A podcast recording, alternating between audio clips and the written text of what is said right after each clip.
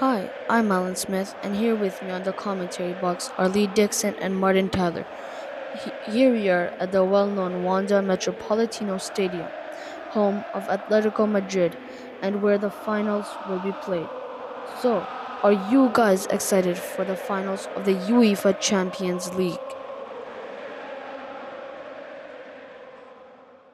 We sure are with two excellent teams. Spurs and Liverpool will be playing in the finals. While it's the first time Spurs made it to the finals, Liverpool was last year's runner up, losing drastically to Real Madrid 3 1. The finals are coming up, and many of us have never followed this prestigious league.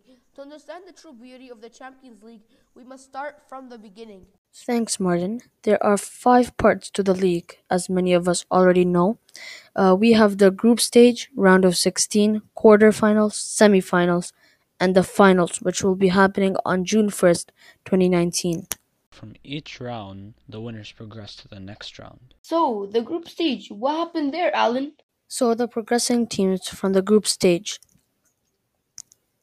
Group A, we have Dortmund and Atletico Madrid. Group B, we have Barcelona and the Spurs.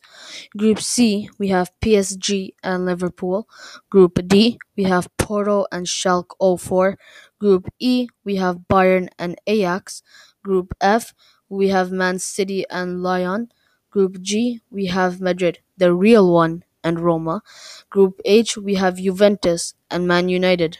Yes, we have all the typical teams Real Madrid, Atletico, PSG, Liverpool, Barca, but a few unexpected ones too, like Spurs, Ajax, and Porto.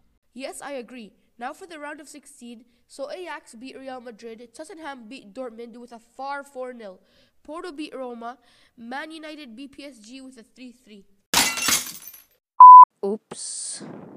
And Schalke lost 10 2 to Man City. I mean, come on, 10 goals. Surprisingly, none of Man City's players are on the top of goal scorers for the Champions League. Juventus beat Atletico, Liverpool beat Bayern, and Barca beat Lyon.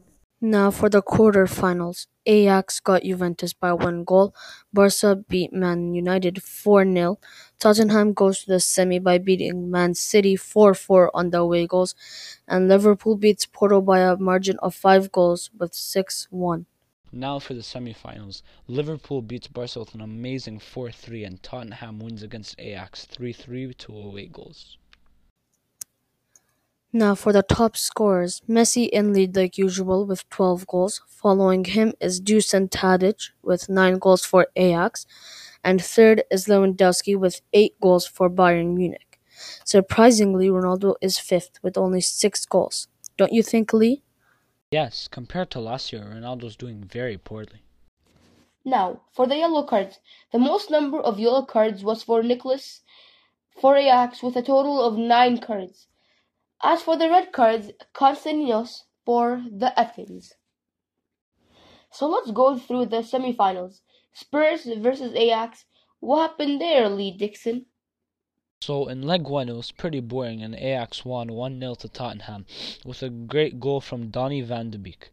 Leg two was way more exciting, however, with a margin of 3 2 and 3 3 on the aggregate, with Lucas Moura getting a hat trick and giving his team the victory on away goals. Now for the other two teams, Liverpool and Barca. Match one. It was 3 0 from Barca with two goals from Messi and one goal from Suarez. Match two. The Livers came with a big comeback at Anfield, destroying Barca with a 4 0. Wijnaldum and Origi each have two goals. So there we have it, a summary for the 2018-19 UEFA Champions League.